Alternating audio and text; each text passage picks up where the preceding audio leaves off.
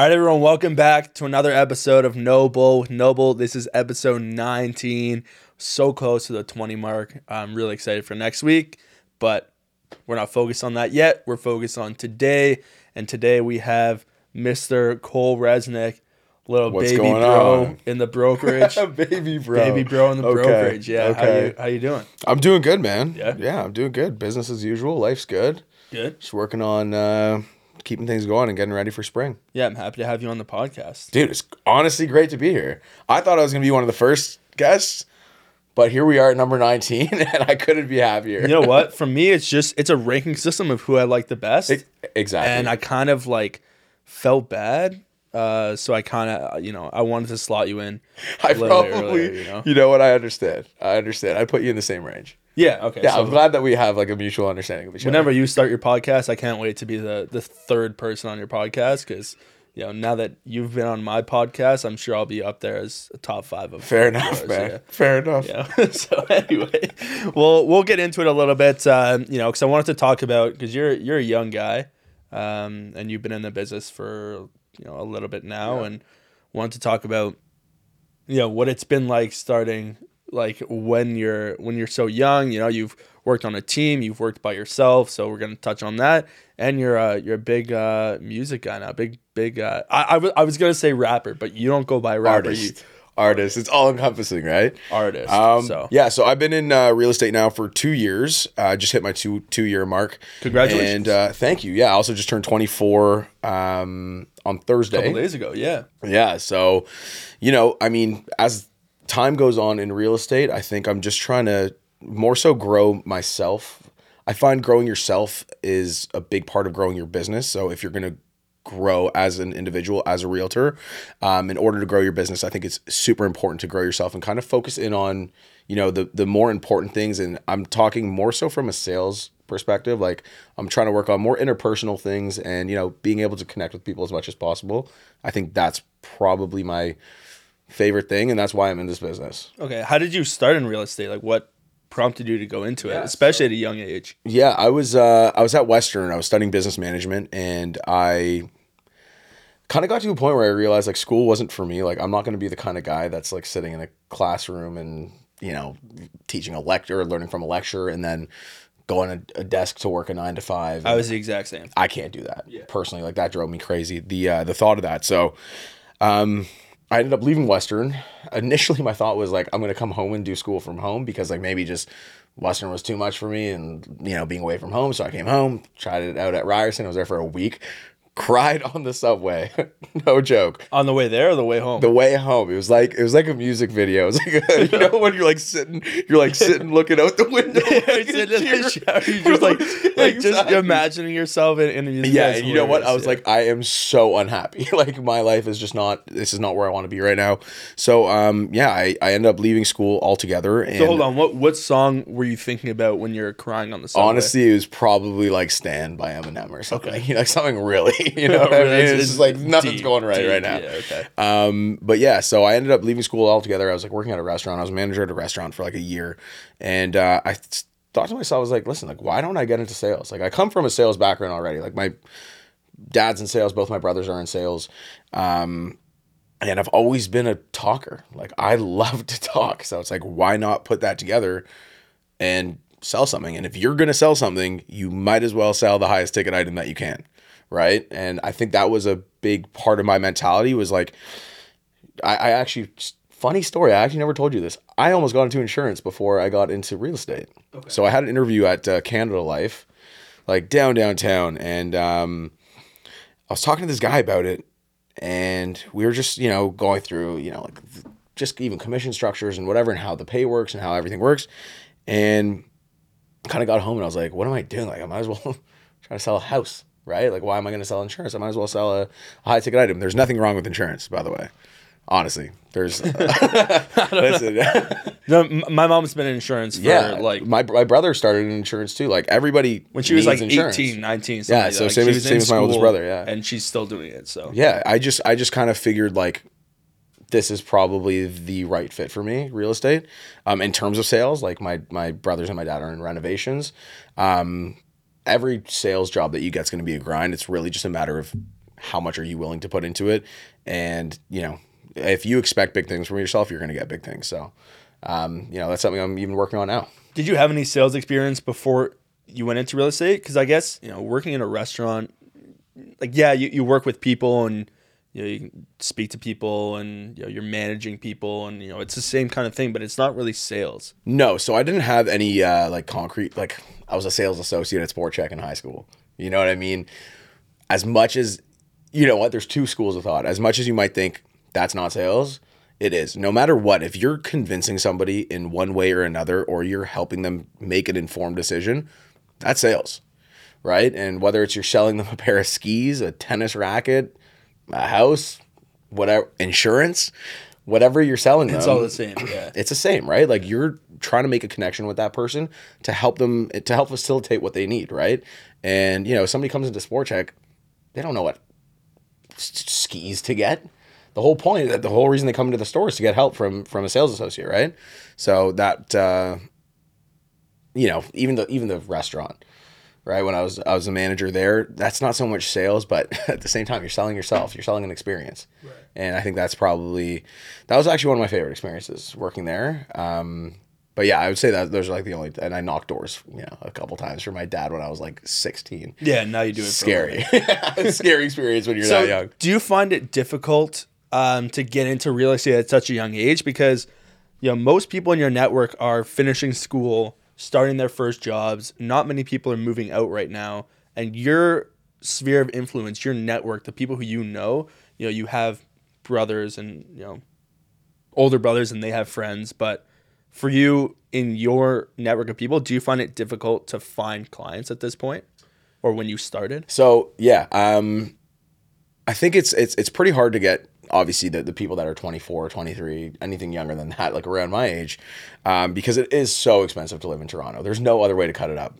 You know, whether you're buying and you need a 20% down payment, the chances are, you know, you're not going to qualify for a mortgage unless you have a cosign, which in most cases the younger people do, right? In order to be able to purchase, you know, you need help from somebody else. And even when it comes to rent, the rental market's been so crazy that, you know, people don't want to pay $2,500 for a one bedroom and no parking. And, you know, it's tough, right? So for that younger demographic, I think it is a little bit harder to find those clients. But I think once that referral base starts to grow, and I think that's where pretty much all my successes come from.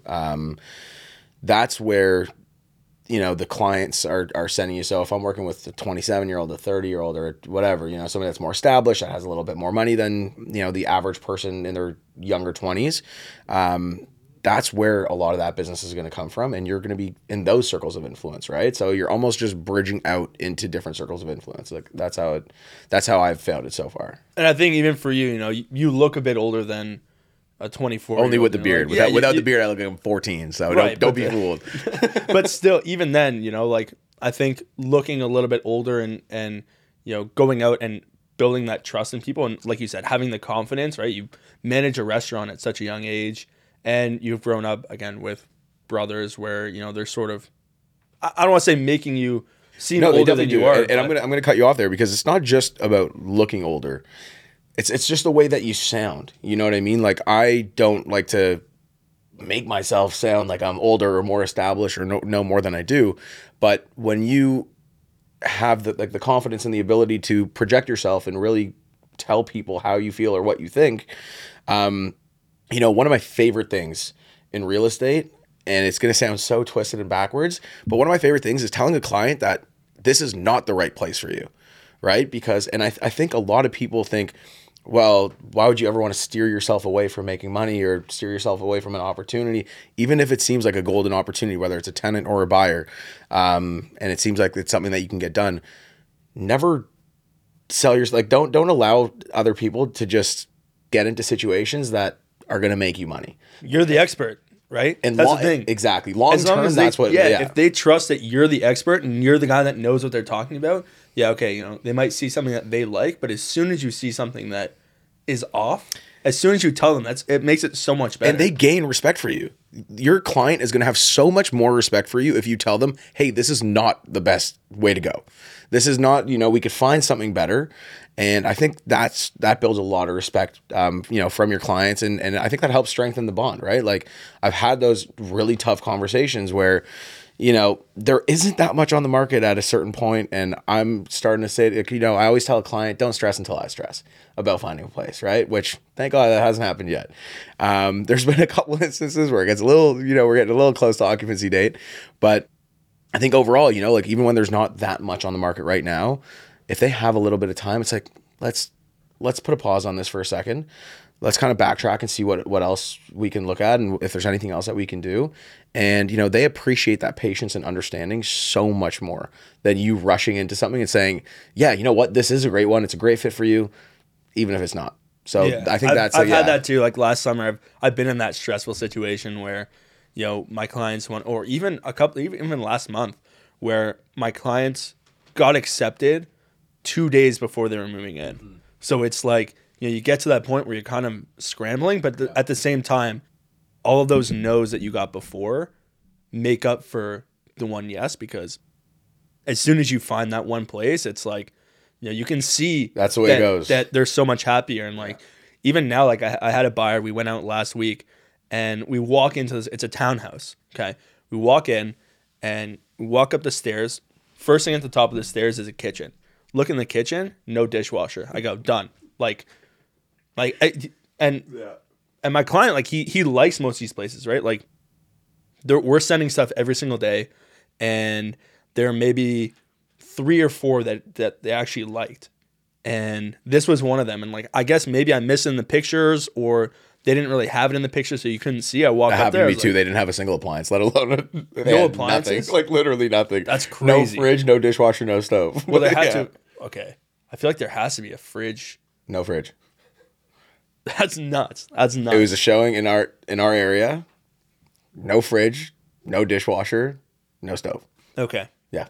And that was for lease, right? No, for sale. Oh, for sale. Oh, yeah. It wasn't for lease. Yeah, it was for sale, and like they didn't have any. Like, okay. Listen, no, granted, this was for sale. This is that's what I'm saying. You're going to buy. Yeah, they could have taken the appliances with them, but it's like how good is your fridge? No. You know what I mean? But still, it's like you walk into a place and it's like, you know, they appreciate that. You can see those things, sure. You know what I mean? Yeah, and then it's also pointing out the different ways to get around things, right? Like I literally, right before this podcast, I was just on the phone with a buyer, and he was saying, yeah, you know, I just showed my wife some of the units, and she hates this one. There's also that aspect of sales where it's like you have to turn on the sales charm. And it's not that you're convincing them to get into something that's not good. It's just like, you know, as realtors, we can see past certain things, right? So if it's just a fresh coat of paint or curtains or a light fixture that's going to make a huge difference, we know that too, right? A place isn't necessarily not good or not in good shape because it just needs a fresh coat of paint. You know, there's certain things that we need to say. So it's like the same thing there, right? I had this conversation literally 20 minutes ago, and I was like, listen, like this is still a pretty good option. Actually, the word that he used, that his wife used for it, was disgusting. She thought it was disgusting. But, you know, you can see past those little things. Listen, sometimes people have their opinions.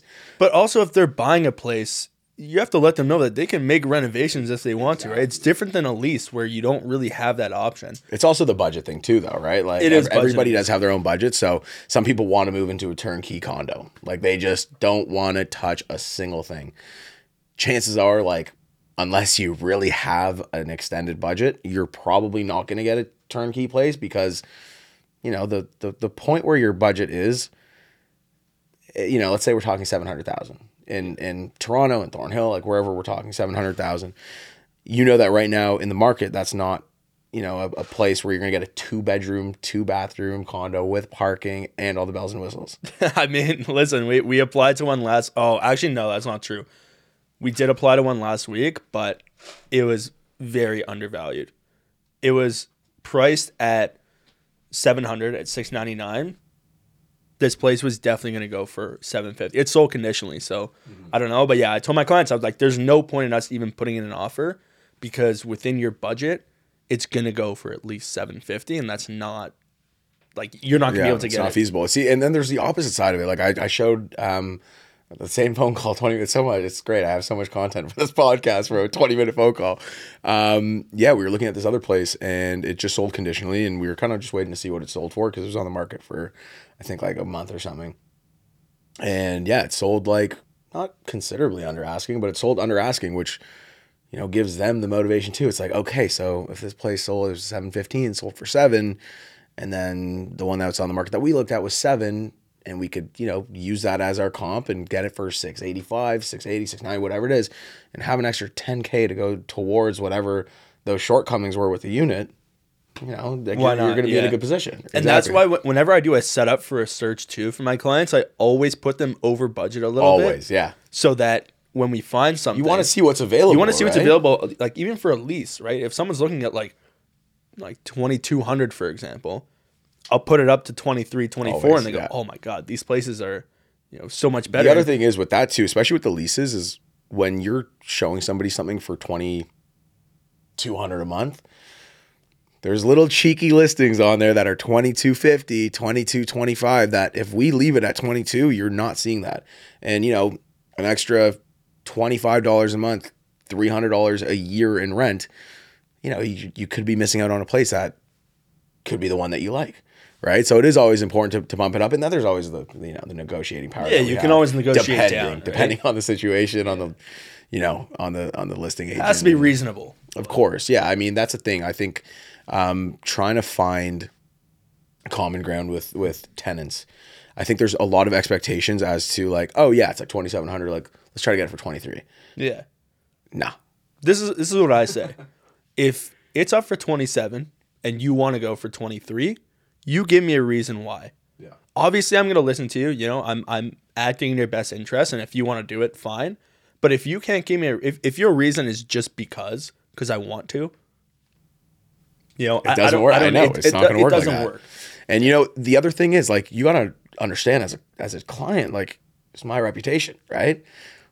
If I had a listing at $2,700, and you know, I knew I was like, okay, yeah, we priced it aggressively, but you know, we still were expecting, we had our expectations, and somebody came in with $2,300. I wouldn't even know it. Like I'd be, it's almost like a slap in the face. You know what I mean? It's a slap in the face to your pricing, which maybe you really did overprice it and you deserve it. But I mean, most of the time, like, listen, I pre-qualify every rental that I do. Like I don't really like to go into a place if I don't tell them, hey, this is my tenant. This is their profile. Here's some of the information on their, you know, income and credit score, whatnot. Do you think this would be a good fit? I think that there's nothing more beneficial than already knowing if, you know, this is something that the landlord would be interested in, right? Because if you're in a precarious situation and you have, you know, maybe somebody that doesn't have credit, and then you go in and they don't really know that the landlord or the listing agent isn't going to like what they have, they're set up for failure and they don't even know it. Right. So I think it's all about building and managing expectations, especially when it comes to rentals. Yeah. Right. Because people want to live. It's very expensive to live, but it's like, hey, this is what you can get. And I kind of laid it out for them. And if they give you a yes or a no, you're saving yourself and your client trouble. Right. And travel time. And exactly. And that's the most important part. Yeah. I mean, I've made those mistakes before where I've gone out, I've had clients, and you know, it's unfortunate because there's a lot of discrimination that goes on. Especially in the Toronto market, which is, you know, it's sad to see, you know, because you have people of different ethnicities who own the place, and then we have clients of other ethnicities trying to buy, and it's just, you know, they don't want those type of people living in their unit. And I've taken a client out, it's two boys, and they're both friends, and you know, we applied to a couple of places, and immediately I get a call back. They say, no, they're not interested in having two boys who are friends. I had that same thing with two women, like 27 years old. One was in insurance, funny enough, gonna keep bringing it up, making great money, great credit score. I've also rented to them like a year ago or like a year before. And the other one worked with, I don't know, like Rogers or Bell or something. Again, secure job. She's been there for a while. And the reason was that they had women in there before and they just didn't want it again, right? So that is, it's terrifying. And it's, how do you explain that to a client, right? And I think again, it's managing expectations. Like, hey, listen, at the beginning, that first initial phone call you have, this is the process. You lay it all out, right? You don't want them running into a situation that's, whoa. You know, when they look at you and they're like, what just happened? And they're very unhappy. That happens. Like, but you keep fighting, right? Exactly. That's the thing, right? Exactly. Because at the end of the day, the landlord is the one who owns the property. They're the ones who, decide who their tenants are going to be. And if your tenants don't fit in the, the demographic or the, gender or whatever. As illegal as it is, they'll find another way. Right. And that's a problem with the rental market. There's so many loopholes. And, how about the whole pet thing that you can't have? Yeah. You can't legally say that somebody can't have a pet. Right. Or you can't rent it unless the building, obviously, in the buildings. The laws. In their bylaws that they say that this is a no pet building. Most of them are restricted. Right. Which means you can have a pet up to 25 pounds or something. But landlords legally aren't allowed to turn you down. They'll just do it anyways, right? They'll find another way to do it. So it is, listen, it's all expectations, right? And trying to manage that. Yeah. So I guess shifting gears a little bit, you've done real estate by yourself and you've been in real estate on a team. So you started off on a team, right? What was your process like and why did you choose to go on a team versus going by yourself when you started? Because I've had people ask me, hey, I'm just joining real estate, are you by yourself? I'm thinking about joining a team. And there are pros and cons to both, but I only have my experiences from not joining a team and I want to hear something from you. Yeah, for sure. I mean, I joined a team. It was somebody that I was really close with, went to camp with growing up. And as I was getting my license, we started talking and it was just kind of like a seamless transition, right? It was like, come join the team, come join the brokerage. Easy enough, right? So I never really explored starting out on my own. I kind of just went right into the team. It was kind of predetermined from a few months before I even got my license. The team I was on, it was great. I mean, I think the thing that I love about a team is camaraderie, number one. You get to work with great people and everybody kind of bounces off each other, and accountability. And I think that's also very important, right? When you're alone, which I'll get to, you're only accountable for yourself, and either you surround yourself with good people who are going to help hold you accountable, because this business is if you're not doing anything, you're not making anything, right? So yeah, the team experience, it was really interesting. I learned a lot. I got to work with some great people. I got to see some, great listings and be brought along on different projects. But yeah, I mean, I found once I was towards the end of working with the team, it was more so I was just ready to kind of see where I could take it myself, and whether you're on a team or not, teams operate very differently, right? There's no one kind of set, this is the team structure. It's really on a per team basis, right? So I loved it. We had the opportunity to have our weekly meetings, and then, everybody would kind of do their own thing. We'd set our own goals, which is great, right? Again, the accountability. But what I like about working with, just myself and not on a team is I basically kind of have a team, right? I consider you somebody that I can turn to and say, hey man, I need help with X, Y, Z. I have these showings I can't make. And if I don't have you, I've got Anna or a bunch of other people. Exactly. Yeah. Tyler. I have so many people in the office that are willing to help out. And, yeah, I mean, I think the decision was just I was ready to grow on my own. And I think until you're kind of thrown out to the sharks or to the crocodiles, that's where you really have to figure out what to do. And in those moments of not knowing what to do and, hey, I'm kind of lost here for a minute, that's when you're going to grow, right? So what would you recommend for someone who's just starting in real estate? It's a tough question. I know. That's a tough question. You know what? I'm turning this on you. Why didn't you join a team? And then I'll answer that question. Okay. No, that's good. So I didn't join a team. I actually went in with the expectation that I was going to join a team, because it seems a business where, again, like you said, you start off, you don't know anything, you don't know anyone, right? Obviously I have my sphere of influence, but not everyone's going to move out right away, right when I start. So when I actually had my meeting with Darren, I was talking to him about joining a team. I was like, this is what I think. And he said, you can do that, but I would recommend not joining a team, because the support that we have, that we're giving you, is enough so that you'll still be able to learn and grow, and will help you out. But you won't have that person, you know, like you can call us anytime, but, you know, number one, you're not going to have to commission split with someone on your team with your team lead. And number two, you know, like I said, the support that they're giving you is enough so that you're basically on a team, but you're by yourself, right? Exactly. Yeah. And most people that I've spoken to, you know, obviously Slavin's is a lot different than most brokerages, because most brokerages, like I have friends who are, you know, at Royal LePage and Forest Hill and et cetera, Remax, whatever, yeah. And they're going out by themselves and they're not getting any support, right? So it's a lot harder for them to go out and really build their careers. Whereas for me, I feel like the right decision that I made by joining this brokerage, I'm getting the help that I would on a team, but by myself.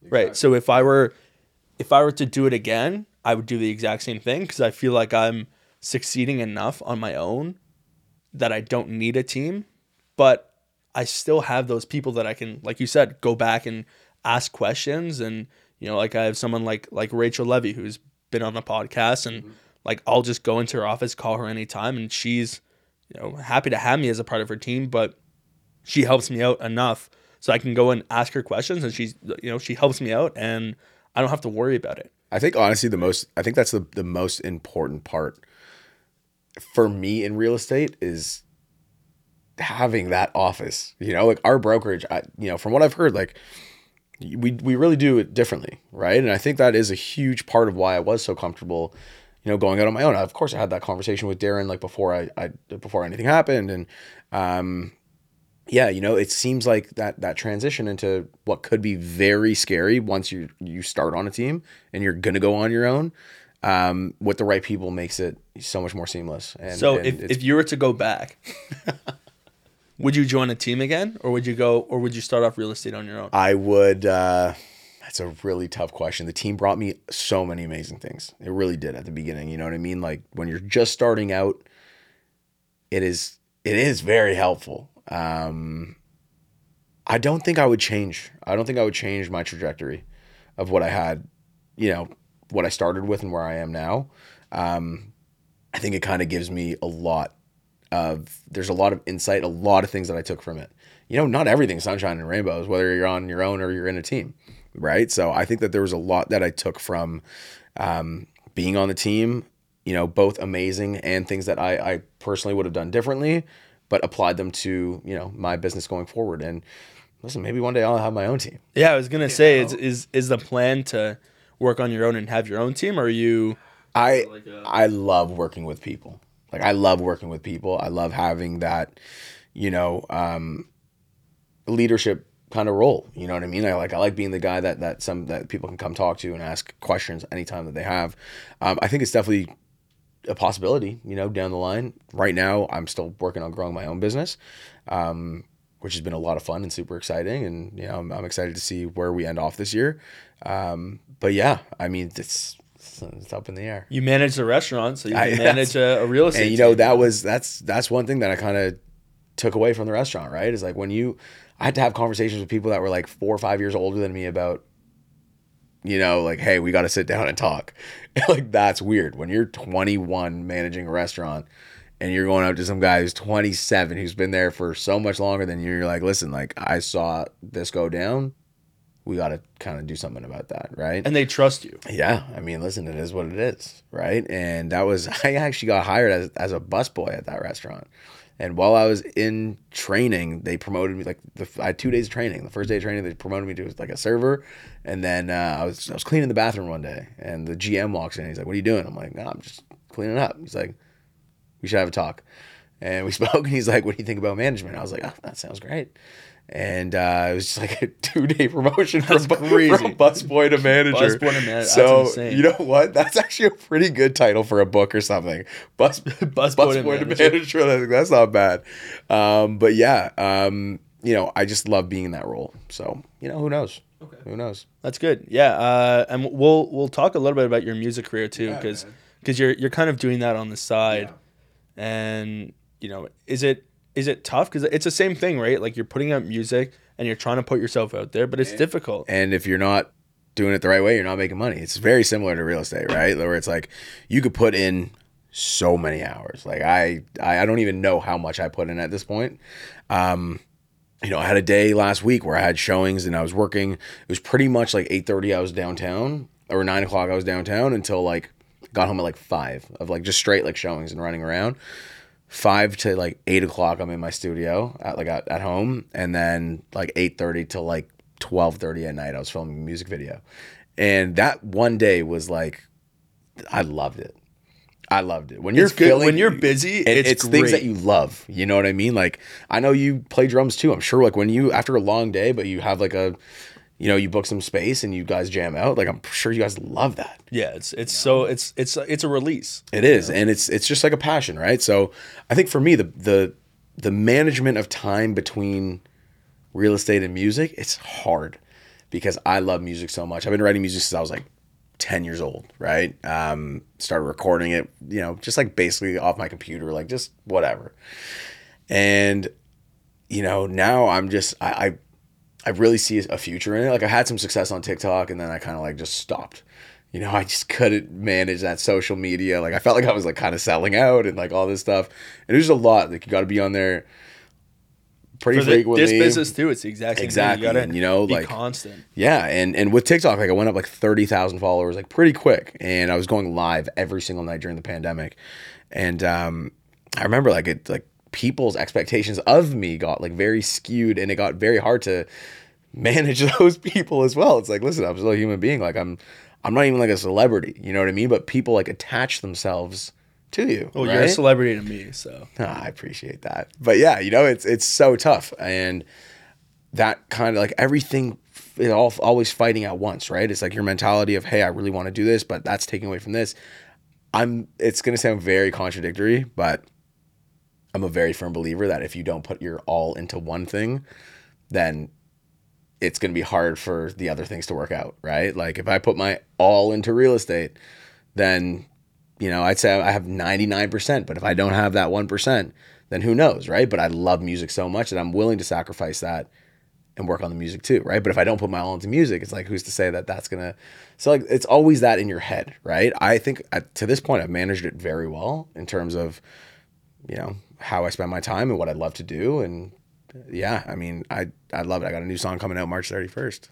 Yeah. Which I'm pretty pumped for. All right, that's good. Well, actually, we're almost at the end here. Beautiful. Gonna leave you with one question. Yes. And I always ask, what's some advice that you would give a new realtor, or someone just going into a business by themselves, even if it's a music career? Yeah. Or I would say put your head down, and this is one thing that I wish I did myself because I stress myself out so much.